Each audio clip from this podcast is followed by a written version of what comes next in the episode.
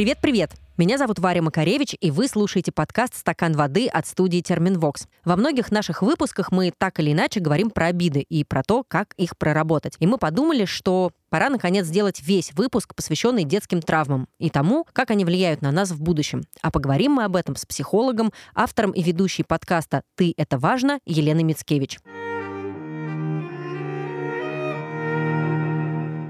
Этот выпуск поддержали наши друзья из маркетплейса FlowWow, в котором можно заказать цветы, подарки, десерты, живые растения, косметику себе и своим близким с быстрой доставкой в тысячи городов и 30 странах мира. С помощью FlowWow можно радовать своих близких, даже если они далеко. Лично меня FlowWow не раз выручали, когда я училась за границей, а продолжалось это несколько лет, и у меня не было возможности лично подарить маме цветы. А порадовать ее и показать, что я очень скучаю и очень люблю ее, хотелось. Поэтому я периодически заказывала то ее любимые цветы, то какие-нибудь фруктовые корзины. Каждый раз я выбирала что-то новенькое, так как выбор очень большой. И еще мне очень нравилось, что в некоторых магазинах даже есть доставка от 15 15 минут. То есть от моего душевного порыва до момента, когда маме вручали цветы, проходило всего ничего. А еще одна классная фишка, что вам скидывают фото подарка перед отправкой на согласование. То есть вы всегда уверены, что не отправляете кота в мешке, а видите конкретный букет или подарок, который сейчас поедет к адресату. А если вы еще не успели купить подарок на 23 февраля, поздравить любимых еще не поздно. И напоминаю, что совсем скоро еще и 8 марта. И, конечно, мы вместе с Флау Вау дарим вам промокод «Стакан» латинские буквы без пробелов, он дает скидку 10% на заказ. Промокод действительно до конца апреля. Обязательно сохраняйте его, и он пригодится вам на предстоящие праздники. Промокод и ссылку на приложение я оставлю в описании. Иногда цветы или приятный подарок э, действительно могут стать тем самым первым шагом на пути к важному разговору. Но что делать, если разговор пока не клеится? Елена, мы сегодня будем разбираться с этим вместе. Привет. Привет. Рада приветствовать всех. Елена, я в этот раз хочу сразу же начать с истории, потому что все истории, которые сегодня пришли, достаточно эмоциональные, но вот с одной прямо хочется сразу же начать наш с тобой разговор. Здравствуйте, меня зовут Анна, и мне 16 лет. Меня слишком часто посещает чувство тревоги. Панические атаки отсутствуют, но знаю нескольких подруг, у которых почти то же самое состояние. Мы чувствуем, что общество будто давит на нас, и как будто все знают, как правильно жить, кроме нас самих. Мы не знаем, чего хотим, и все действия, которые совершаем, кажутся нам бессмысленными и глупыми. Как справляться с таким состоянием? Родители говорят, что это подростковый возраст, который нужно просто пережить. А как переживать? Пью пустырник, но не сильно помогает. Заранее спасибо спасибо. Спасибо. Я от себя сразу небольшой дисклеймер добавлю, что если наши слушатели, если вы, Анна, испытываете что-то подобное, то, наверное, сразу же стоит обратиться к специалисту. Но у меня из этой истории родился, Елена, к тебе вопрос. Вот эти рассказы про то, как давит общество, и под обществом, я думаю, здесь понимаются и родители тоже, которые тебе рассказывают, как жить, и больше того, когда ты приходишь с проблемой, отмахиваются от нее и говорят, что а, да переживешь как-нибудь. Вот это уже можно назвать травмой? Что мы понимаем под травмой? Так много всего хочется сказать. Во-первых, очень хочется откликнуться на Анну, которая написала свое сообщение. Мне в этом видится такой очень важный шаг, при вот всей тревоге, при всех сложных чувствах, о которых она пишет, мне отдельно хочется подсветить все равно вот эту вот силу внутреннюю, которая стремится найти помощь найти понимание. И вот за эту здоровую часть, за эту часть, которая хочет облегчения, хочет безопасности, очень важно держаться. Мне очень по-человечески понятно то, что происходит с нашей героиней, с ее подругами. У меня просто у самой два младших брат и сестра, и брату 16, сестре 18, это вот какой-то возраст посередине. Я вчера только со своим братом говорила, который, ну, не в аналогичной ситуации, но тоже в раздрае, что кажется, что все от тебя чего-то хотят, а ты дать ответы не можешь, ты их просто не понимаешь.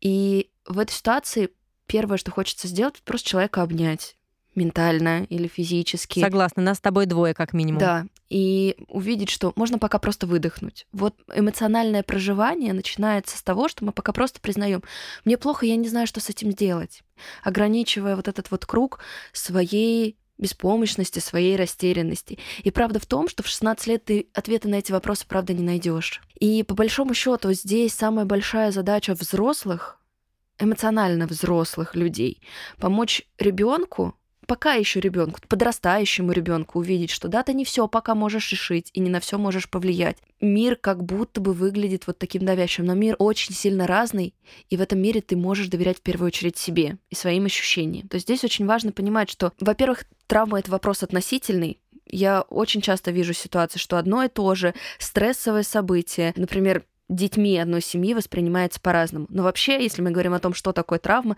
травма — это сильное стрессовое переживание, которое может произойти там, в младенчестве, в глубоком детстве, в подростковом возрасте или даже со взрослым человеком. То есть то, стрессовое состояние, которое действительно очень сильно запечатляется в памяти, имеет там негативный окрас, последствия, приводит там к тревожности, какой-то неуверенности, влияет на э, личностные изменения.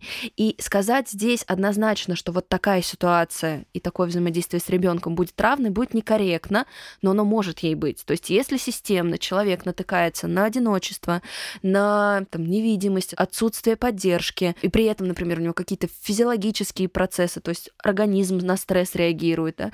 Может ли это быть травмой? Может. Обязательно ли это будет травмой? Нет, это может быть просто какой-то болезненной частью, где ты, правда, чувствуешь, что тебя не очень сильно понимают. И как минимум в этом непонимании не могут признаться. Ты сказала, что травма может быть нанесена даже в младенчестве. Я где-то читала, что вот все, что происходит до 6 лет, это ребенком отфильтровывается, и он это потом во взрослую жизнь не забирает. Это правда или нет? Нет, это неправда. У нас наоборот. В принципе, формирование личности, формирование характера происходит до 5 до 7 лет.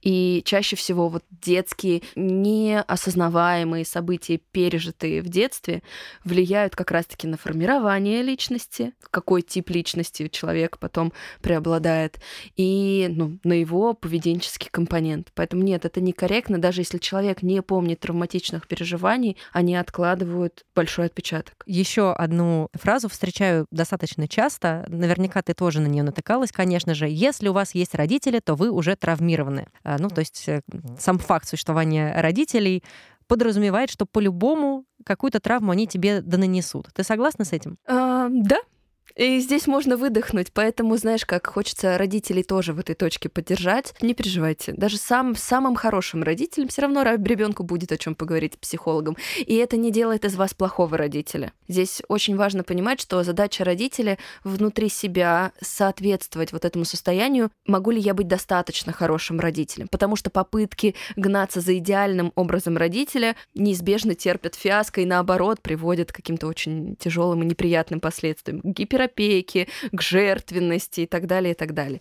Поэтому да, ребенок будет фрустрироваться, и это нормально. Более того, часть каких-то травмирующих обстоятельств формируют нашу личность, помогают нам адаптироваться в мир. То есть э, здесь я не говорю травмы травмам рознью вот прям очень сильно хочется сказать, потому что у кого-то может быть действительно психологическая травма, что родитель, не знаю, неосторожно выключил свет в туалете, и теперь человек, не знаю, имеет фобию, боится темноты. Я сейчас утрирую, фантазирую, но как-то, я думаю, что понятно. А другое дело, когда ребенок сталкивается с инцестом, а, насилием физическим, а, алкоголиками, родителями и так далее, и так далее. То есть это две вообще полярные травмы, естественно, влияющие на жизнь и самоощущение человека. Можно ли как раз в таком случае какую-то градацию травмы сделать или какую-то условную матрицу по категориям. Ну, то есть, условно, я понимаю, что, скорее всего, ты сейчас ответишь, что это все индивидуально, но, условно, когда тебя отшлепали единожды по попе в 4 года, потому что, не знаю, ты наврал родителям, или если тебя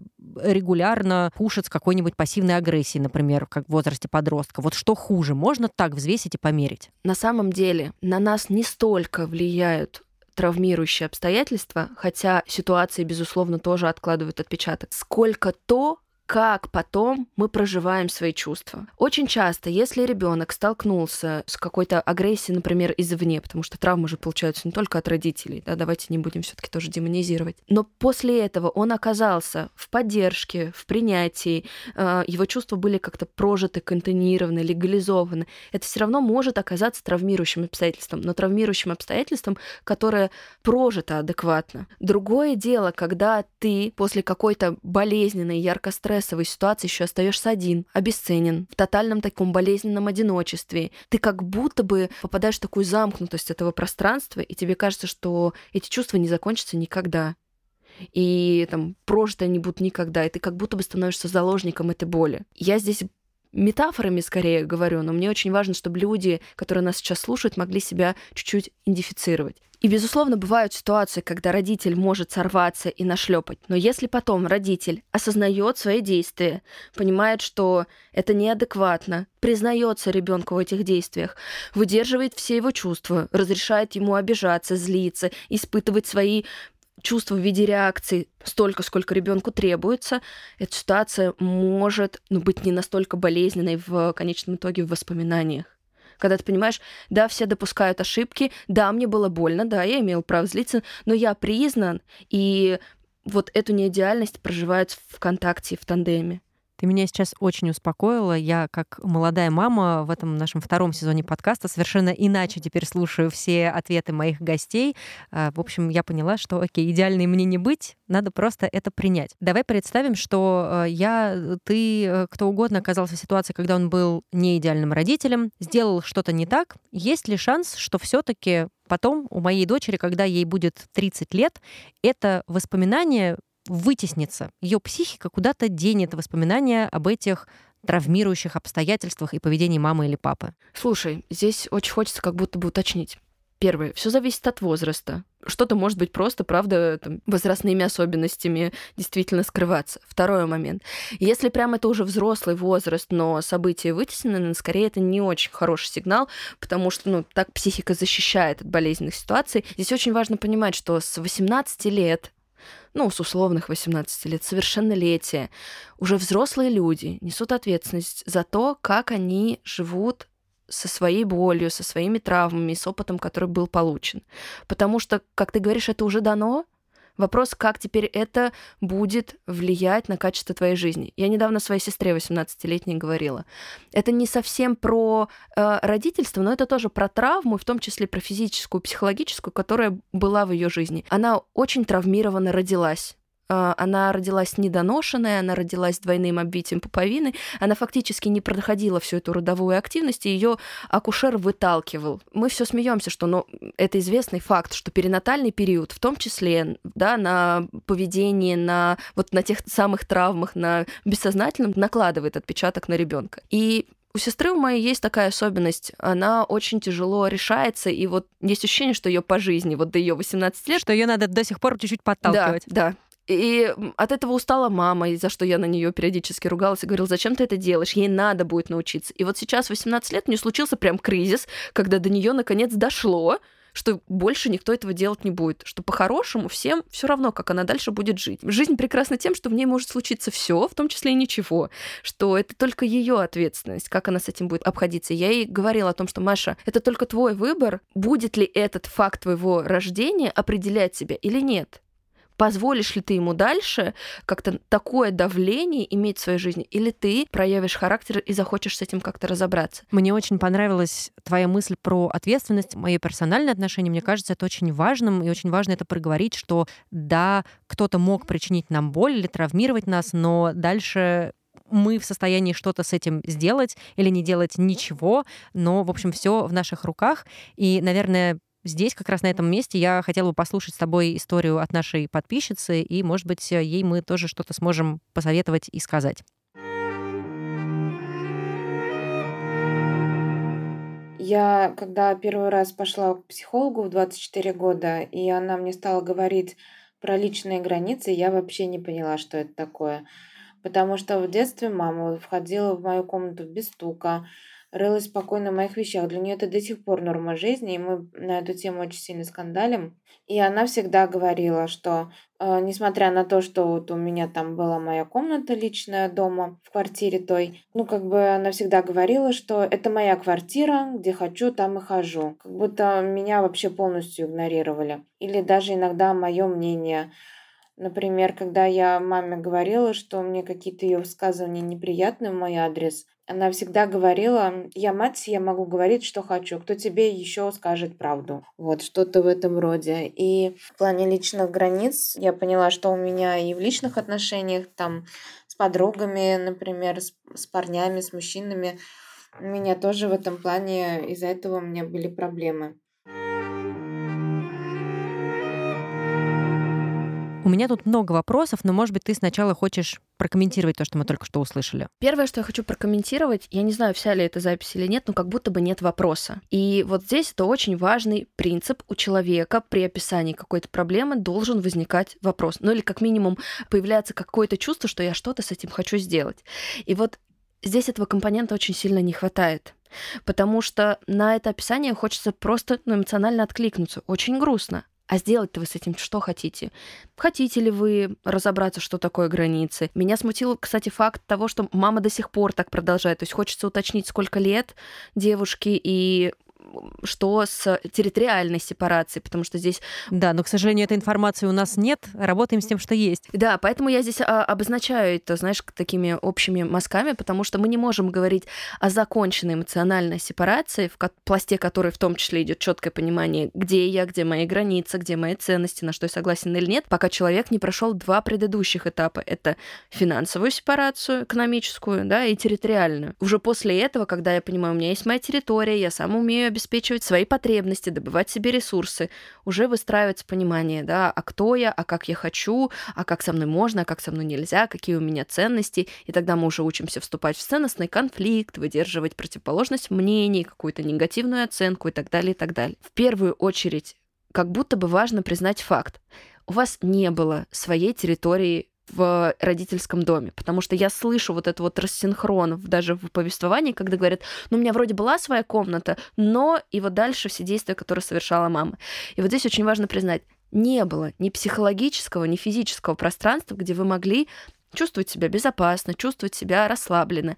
И вот с признания причины, с такой максимально точной э, вербализацией ее, да, с того, что мы называем проблему по имени, начинается наше движение. Смотри, вот в этом случае наша слушательница уже начала, скажем так, этап диагностики и, по крайней мере, поняла или выстроила какую-то причинно-следственную связь.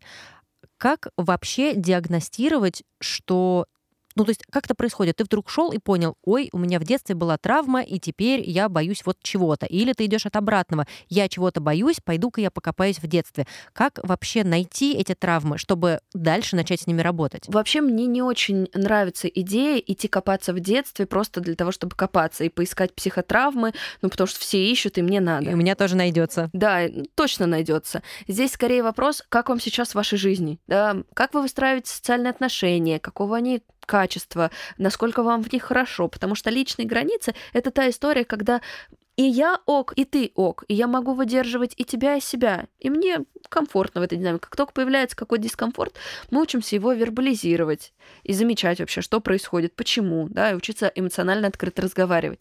Вот если человек, мы сейчас от примера отходим, да, и говорим о том, что если человек, в принципе, имеет хороший социальный круг, надежные отношения, в которых ему безопасно и комфортно, работу, которая его устраивает и закрывает его потребности. Вам не нужно копаться ни в детстве, ни в тех травмах. Живите, хочется сказать, и наслаждайтесь своей жизнью.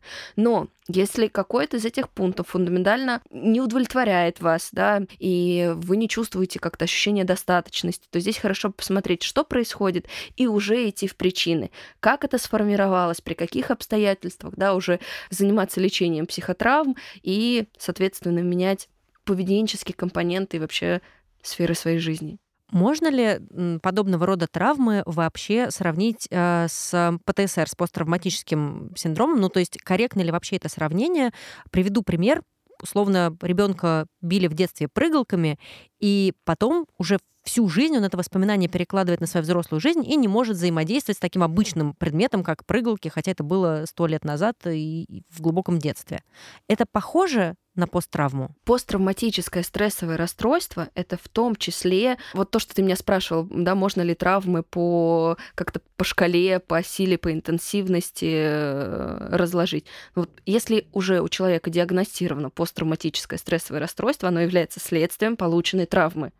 Поэтому, да, это взаимосвязанные вещи. Но такое высшее, наивысшее проявление. Да, что вот э, каждый раз, если какие-то вьетнамские флешбеки накрывают, да, говорит о степени тяжести. Всегда ли это соответствует травматизации? Нет, не всегда. То есть бывают травматичные обстоятельства, но которые легче переживаются или не вызывают такое ощущение, или вызывают не всегда.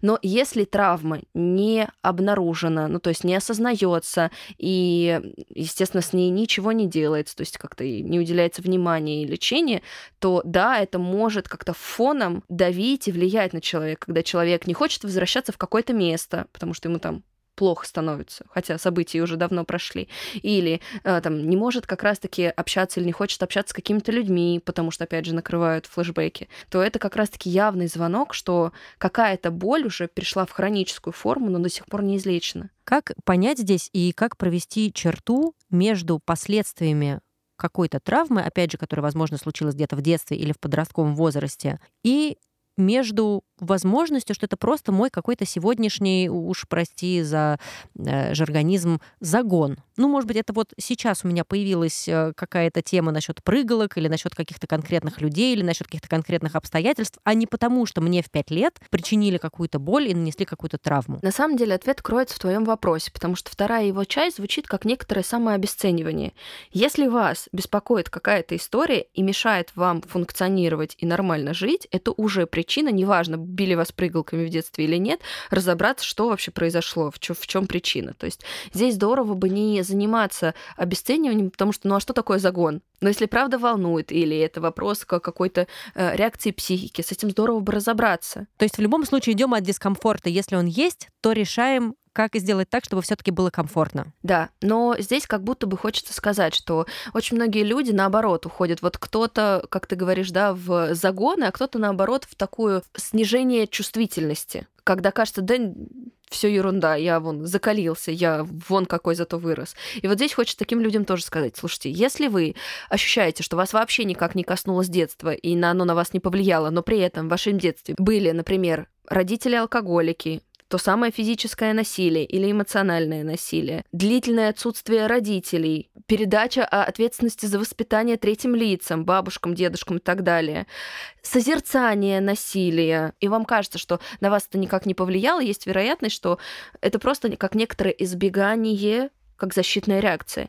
И в таких ситуациях я бы просто, правда, порекомендовала пойти разобраться это с хорошим психологом. Я бы хотела с тобой, с нашими слушателями поделиться личной историей.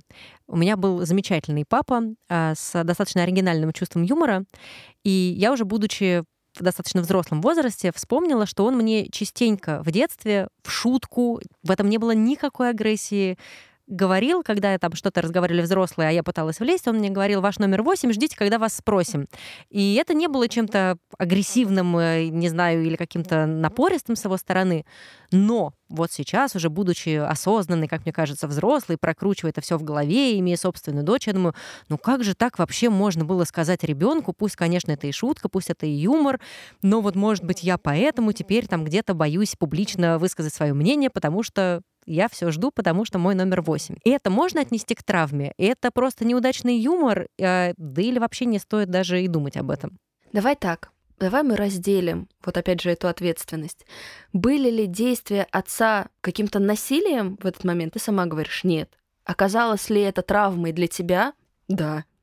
И вот здесь вот эту часть, что да, какие-то вещи могут меня задеть, могут на меня повлиять. И вот здесь вот мы попадаем вот в эту как раз-таки вилку. Мы никогда не знаем, какие наши слова, каким образом там попадут в ребенка в какой-то момент. Я тебе, знаешь, какой пример приведу? Я сейчас могу как-то быть неточной в деталях, но мне очень сильно запомнился момент, я смотрела интервью, по-моему, со Славой Марлоу, который рассказывал, что у него в детстве и вообще чудесная мама, поддерживающая. Там были какие-то примеры, которые он рассказывал, и правда вызывало это ощущение какого-то тепла, близости единения. Но при этом была ситуация, про которую он тоже рассказал, а после чего он, по-моему, пауков очень сильно боится, когда он говорил, что мы просто приехали куда-то, мама была уставшей, мы там вот оказались там условно в новом доме, там на стене висел паук. Я испугался и там как-то обозначила это. А мама сказала, да ладно, он добренький, он тут на счастье. И, видимо, уставшая вырубилась. То есть у него вот этот вот сам факт потрясения переросло там в фобию и страх. Можно ли винить за эту маму? Ну, естественно, мама часть какой-то ответственности несет. Но можно ли сказать, что там это какая-то условно там прям насилие и психотравма?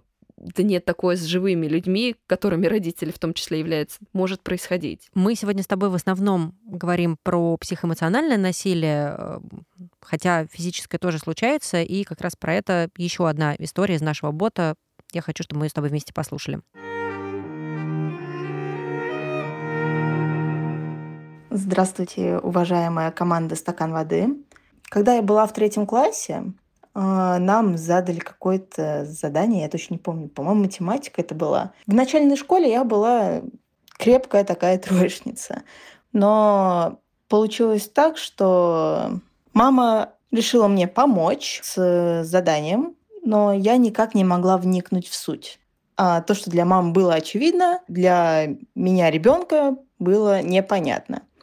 И таким образом, ну, я понимаю, что у нее подходило к концу терпения, а, но случилось так, что мама меня ударила вешалкой, по моим воспоминаниям, и выгнала на лестничную площадку, поскольку я рыдала. Ну, данное воспоминание у меня крепко отложилось, и до сих пор мне тяжело как-то предъявить это собственной матери. Но также конкретно этот случай, он, я предполагаю, что а, вызвал страх э, поражения, неоправдания ожиданий, что-то не понять и ну, ошибиться. Вот. Самый большой страх — это ошибки. Ну, с чем я стараюсь работать, но до сих пор, спустя много лет, мне на данный момент 20, а, я занимаюсь своим делом, которое мне нравится, но я так, точно так же боюсь допустить в нем ошибку. Это действительно для меня страшно. Смотри, вот еще одна история. У нас часто такое бывает, что действительно истории без вопросов, скорее с запросом, чтобы мой гость как-то это прокомментировал. Что ты думаешь про эту историю? Здесь я хочу сакцентировать внимание не на, на том, что я думаю, а на том, что я слышу. То есть даже сейчас, рассказывая вот в этой истории о тяжелом и болезненном переживании, я слышу очень много понимание про маму, да, и там отдельный блог был про то, что да, ее терпение как-то подходило к концу и так далее, что рационально, с одной стороны. Но я как будто бы очень мало вижу контакта и внимания вот той самой детской части, которая претерпела это насилие, над которой было оно совершено, которая чувствовала какую-то боль и уязвимость. И здесь, в этой ситуации, очень хочется предложить, то есть если бы это была история, например, на моей сессии, попробовать маму чуть-чуть из фона убрать и позамечать, что происходило с ребенком. Потому что очень важно помнить, что у родителей, при всем при прочем, как у взрослых людей, выбор есть каким-то образом себя вести. Ребенок живет ровно в той системе, которую родители ему создают. И вот здесь вот эту зависимость, которая какое-то время является здоровой, да, беспомощность и, соответственно, уязвленность, очень важно признать, что эта уязвленность в конечном итоге вылилась в боль, в травматизацию. И здесь в первую очередь здорово бы от голоса ребенка признать, заметить все чувства, что правда было страшно, было больно, было обидно, было ощущение несправедливости, было одиноко, я когда слушала эту историю, у меня прям злость и гнев поднималась, да, за маленького человека. Хотела сказать, ну как так? Ну, то есть, и тут много же ситуаций еще поднимается, что это такая условность принятия. Если ты какая-то вот громко плачущая, иди выйди. Да, за это тоже становится как-то очень грустно. И вот здесь восстановить контакт с, с этой частью, разрешить себя чувствовать, отгоревать, а после этого потихонечку взращивать взрослую часть, которая будет внутри, да, давать поддержку, давать утешение. И уже потом где-то 35-м этапом помнить, что да, мама тоже живая, да, такое происходит с родителями. Да, в какой-то момент очень важно признать, что родители делали так, как могли, так, как умели, так, как вот им было доступно справляться.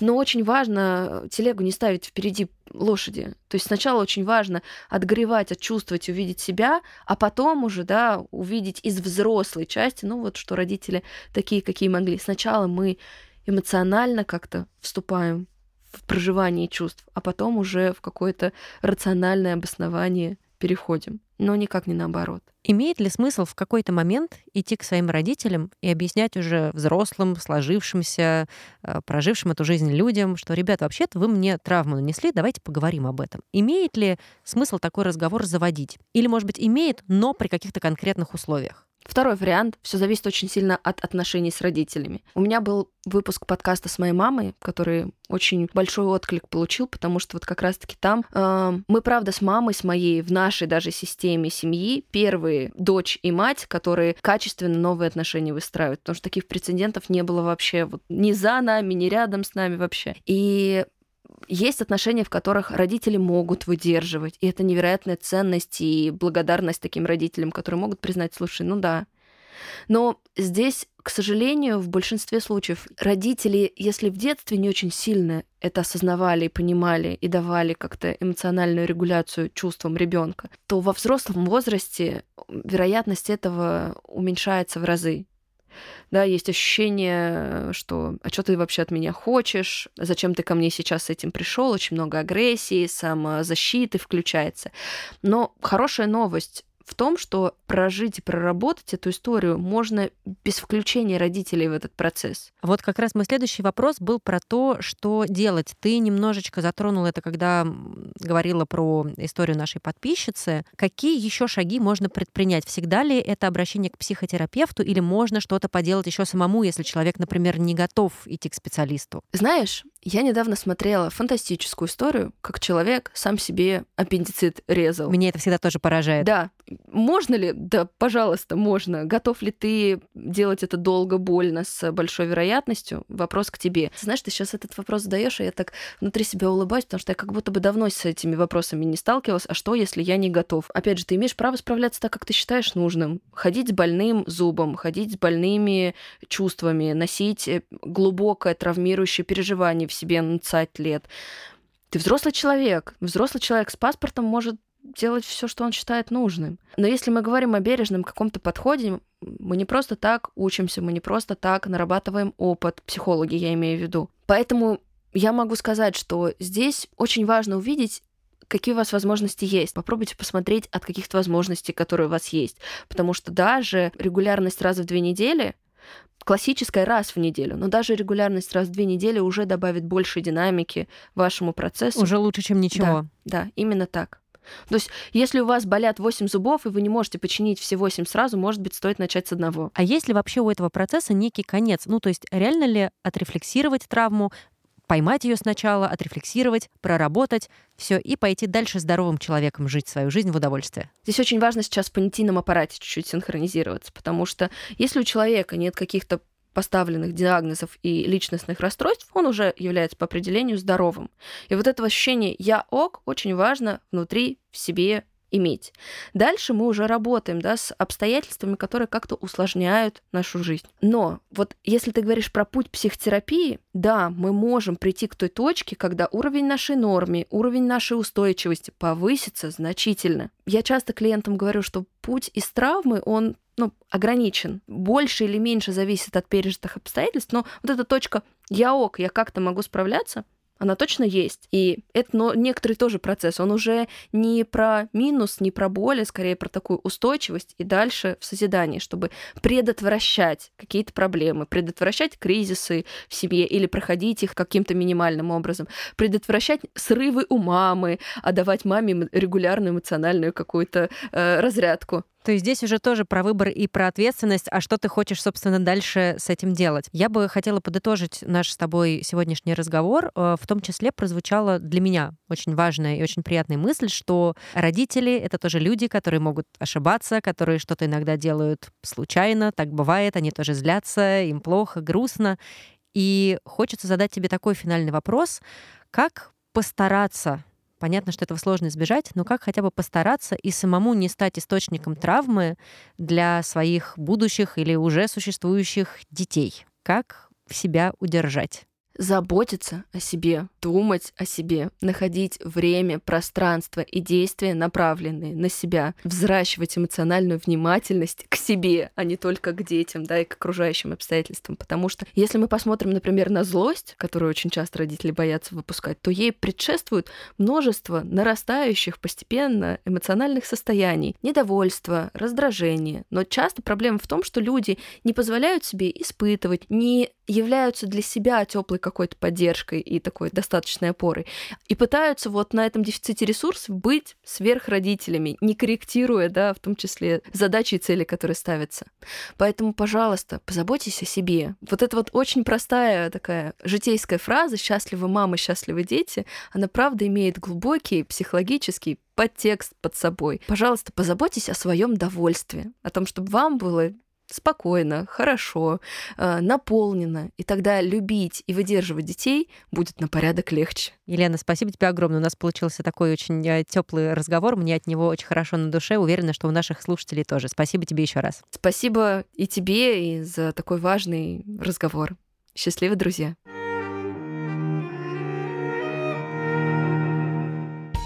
Это был подкаст «Стакан воды» от студии «Терминвокс». В этом месте я всегда активно приглашаю вас подписываться на наши аккаунты в соцсетях. В той самой запрещенной, вы поняли, о чем я, и во ВКонтакте. Мы там публикуем все то, что не попадает в наши эпизоды. Такой эксклюзивчик для соцсетей. Там есть и полезные карточки с цитатами гостей, и смешные рилсы, где мы дурачимся. В общем, приходите, у нас там здорово и хорошо. И, конечно же, не забывайте присылать свои вопросы и предлагать темы для следующих выпусков в наш бот в Телеграме. Он по-прежнему называется Water Glass Bot. Ссылка, как всегда, в описании. И обязательно подписывайтесь на подкаст «Стакан воды» и слушайте нас там, где вам удобно. Это может быть SoundStream, Apple подкасты, Google подкасты, CastBox или Яндекс Музыка. Мы ждем ваших лайков, звездочек, сердечек, пишите нам отзывы, комментарии. Это все помогает нам попасть в рекомендации, и тогда нас может послушать большее количество людей, а значит и поможем мы большему количеству людей. И, кстати, заходите обязательно в соцсети нашей студии Терминвокс, чтобы не пропустить новые выпуски и следить за другими классными проектами студии. Тем более, что сейчас у нас есть как раз релизы новых шоу. И, пожалуйста, не забывайте пить водичку. Пока-пока. Над подкастом работали ведущая Варвара Макаревич, звукорежиссер Александр Павлов, продюсер и редактор Лера Кудрявцева, дизайнер Елизавета Семенова, автор джингла Полина Бирюкова и автор идеи Глеб Фадеев.